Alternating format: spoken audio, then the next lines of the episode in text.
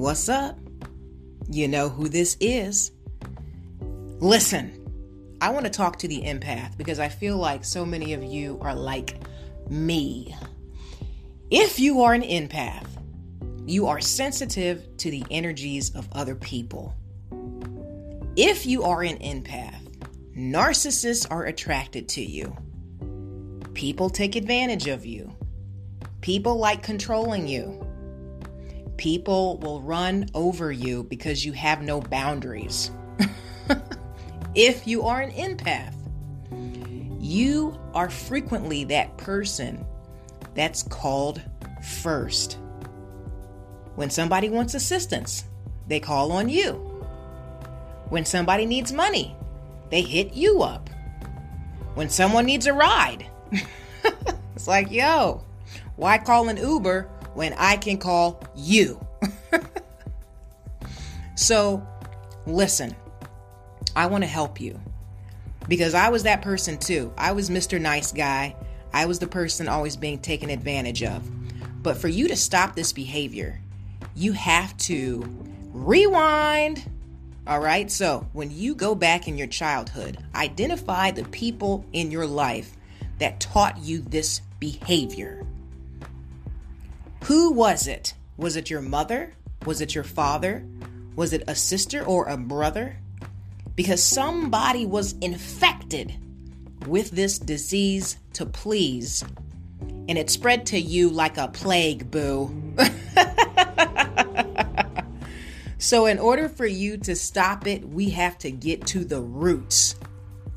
Now, if your mother was a people pleaser or your dad was Mr. Nice Guy, recognize that even though that was the standard in which you grew up in, that is not who you are called or have to be.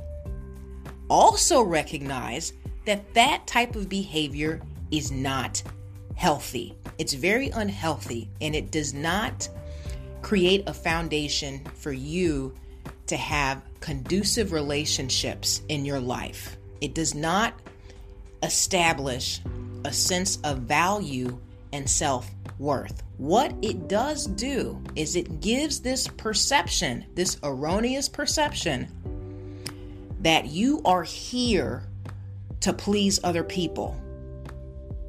And when you have that type of mindset, you always put yourself second place to someone who's willing to be first. And that person is often a narcissist. Listen, they are sensitive to you. They know exactly who you are. They say, Oh, here is a friend indeed. I can take their inch and turn it into a mile. I can get absolutely anything I want from them. They will study you, they will flatter you, they will manipulate you. Okay?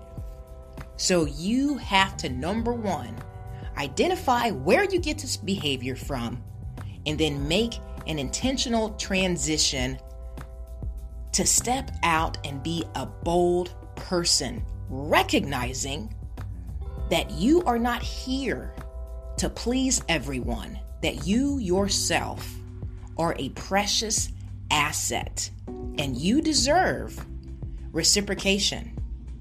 You deserve to be a person who's not only esteemed and valued, but a person that other people will pour into, will invest in, will actually contribute to.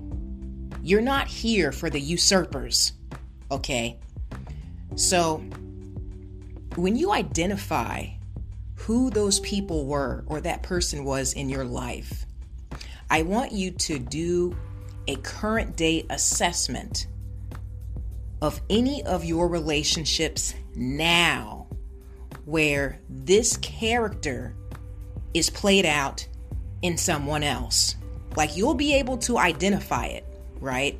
Like it could be your boyfriend or your girlfriend. Like, wow, this person reminds me of my brother, or this person reminds me of my mother, or this person reminds me of my father. and you will get to the essence of why you were attracted to them because it's like a yin yang effect. The person who takes will always find the person who gives. So, as an empath, start to reassess your behavior and the current characters in your life. And then put people in the categories they belong. If there's a friend, and I'm saying that sarcastically, if there's a friend who is never around for you, but always around to benefit from you when you have something that they feel would benefit them, something that would contribute to their betterment. You know, that person who always comes around when you've got money, when it's payday, that person who always comes around when you got a new car, that person who wants to come around when you got new clothes or you're going on a shopping spree or you're going on vacations. Yeah, they want to get all up in that energy. Give me that good stuff, right? Identify who those people are. So you know, yo, this is the narcissist, this is the usurper. And then identify the people that actually reciprocate what you do. Like who actually reciprocates on the same level in your life. That is a true friend. That is a true companion. So once you can identify these people, I want you to be able to do one thing be able to tell each of them no. now, that might sound simple, right? But this is a test for you. Because if there's somebody that you acknowledge is an absolute manipulator, this person is gener- generally more bold and assertive than you are in dialogue. Like they can persuade you to do anything. They will push your buttons until they get a yes. They will make you feel guilty until you actually heed what they desire from you. So you need to be able to tell this person no and assert yourself. Number one. Then you also need to be able to tell the people that do value you and appreciate you know as well. What does no do? It teaches us how to create boundaries. It allows us to get comfortable verbalizing our truth. The reason why I want you to do that to the person that actually is your friend or companion is because that can often be more difficult because you value this person, because this is a true friend, a true companion. So your concern is often how they feel when you respond to them in a way that they are not prepared for. When you reject or decline an offer, your concern is, oh, I don't want to make this person feel bad. I want them to still like me because I do like them. No, that is not the point of this exercise. You are teaching yourself how to advocate for you, how to be assertive pertaining to your truth. Because if you can't tell a friend no, it's going to be hard for you to tell an enemy no. Believe it or not, no creates the pathway for us to set healthy boundaries for ourselves. And once we're able to set healthy boundaries, then we can have healthy relationships, right? You are not responsible for how people feel or react when you relay your truth. I gotta tell you that, okay? You are not here to be liked. You are not here to be popular. You are here to be yourself. So you should be able to advocate and express your truth unapologetically. Because guess what? Most of these people are doing it already. They don't care how you feel. they will tell you no in a heartbeat. But then when you tell them no, it's like, oh, oh, that was uncomfortable. Or they might get an attitude with me. Girl, boy, get over it.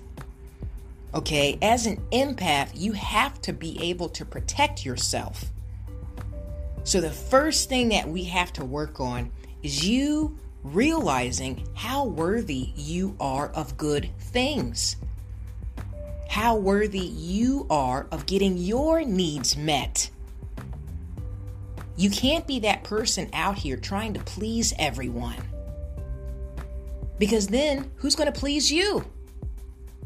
If you make someone the main character to your story, you are always going to be number two. And that does not lead you to a prolific or auspicious life. You have favor on you.